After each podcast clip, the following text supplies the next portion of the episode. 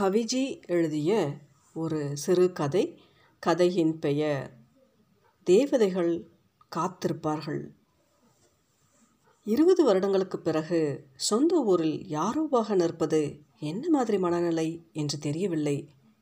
எனக்கு முதலில் போக வேண்டும் என்று தோன்றிய இடம் முத்துக்குமாரா திரையரங்கம்.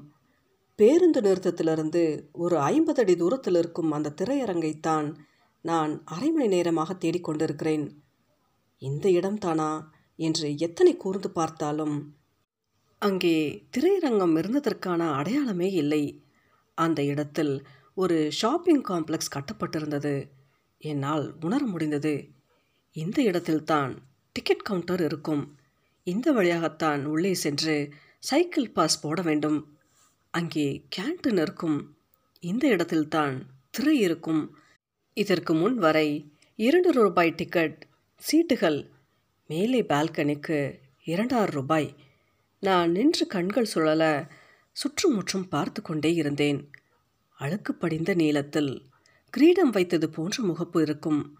அட்டையில் செய்து வைத்தது போலத்தான் முகப்பின் வடிவம் இருக்கும். ஒரு முறை பால்கனியில் அமர்ந்து ஜன்னல் வழியாக கையை வெளியே நீட்டி சுவற்றை தட்டி கூட பார்த்திருக்கிறேன். காலமாற்றத்தில் எல்லாமே மாறிப்போயிருக்கிறது காம்ப்ளெக்ஸுக்குள் நிறைய சின்ன சின்ன கடைகள். உலகமே விற்பதற்கு என்பது தான் போல. எதை எதையோ விற்று கொண்டிருந்தார்கள். என் கண்கள் ஆழமாய் ஊடுருவி தேடின. நான் தேடி வந்த அந்த வட்டத்தகரம் எங்கே? திரை இருக்கும் இடத்துக்கு பின்னால் தானே அந்த இடம் இருக்கும். நான் கண்களை தேய்த்து கொண்டே தேடினேன். மங்கிய யாவும் மூளையின் சரிவில் மெல்ல துளிர்விட்ட நினைவுகளாகின. அந்த சம்பவம் நடக்கும் பொழுது ஏழாவது கால் பரீட்சை லீவில் நான் திருமூர்த்தி படம் பார்க்க வந்திருந்தேன். பாட்டி அடிக்கடி சொல்கிற அந்த விஷயம் நினைவுக்கு வந்தது. முத்துக்குமாரா கொட்டாயிலிருந்து மைசூர் திப்பு சுல்தான் கோட்டைக்கு சுரங்கப்பாதை இருக்குன்னு சொல்கிறது ஒன்றுக்கு போகிற இடத்துக்கு பின்னால் தான் இருக்குன்னு பசங்க பேசிக்கிட்டது நினைவுக்கு வந்துச்சு. இன்றைக்கி எப்படியாவது அதை பார்த்துடணும்னு யோசனை வர இடைவேளை முடிஞ்சு படம் மும்முரமாக ஓடிக்கிட்டு இருக்கும் பொழுது மெல்லமாக எந்திரிச்சு வெளியே போய் பின்னால் போனேன். அப்படியே தேடிக்கிட்டு திரைக்கு பின்னால் இருக்கிற சந்துக்குள் போய்விட்டேன். ரெண்டு பேர் நடந்து போகிற அளவு சந்து அது. காலில் ஏதோ தட்டுப்படுதேன்னு பார்த்தா பெயிண்ட் டப்பா ப்ரஷ் கிடந்துச்சு.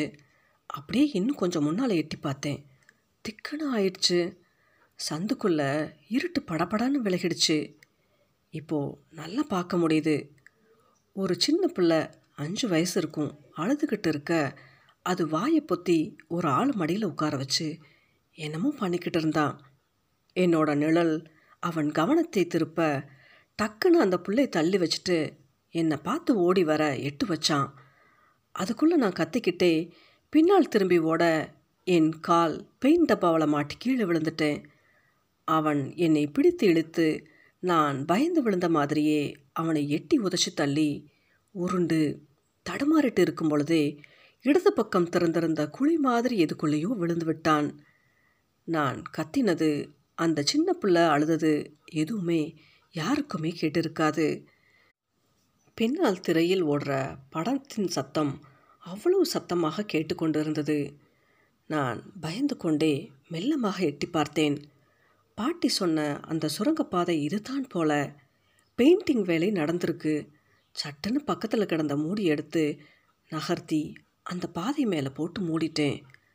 அந்த சின்ன புள்ள பாவாடை தூக்கி வயிற்று பக்கம் பிடிச்சிக்கிட்டே என்னை பார்த்து சத்தம் வராமல் அழுதுகிட்டே இருந்துச்சு.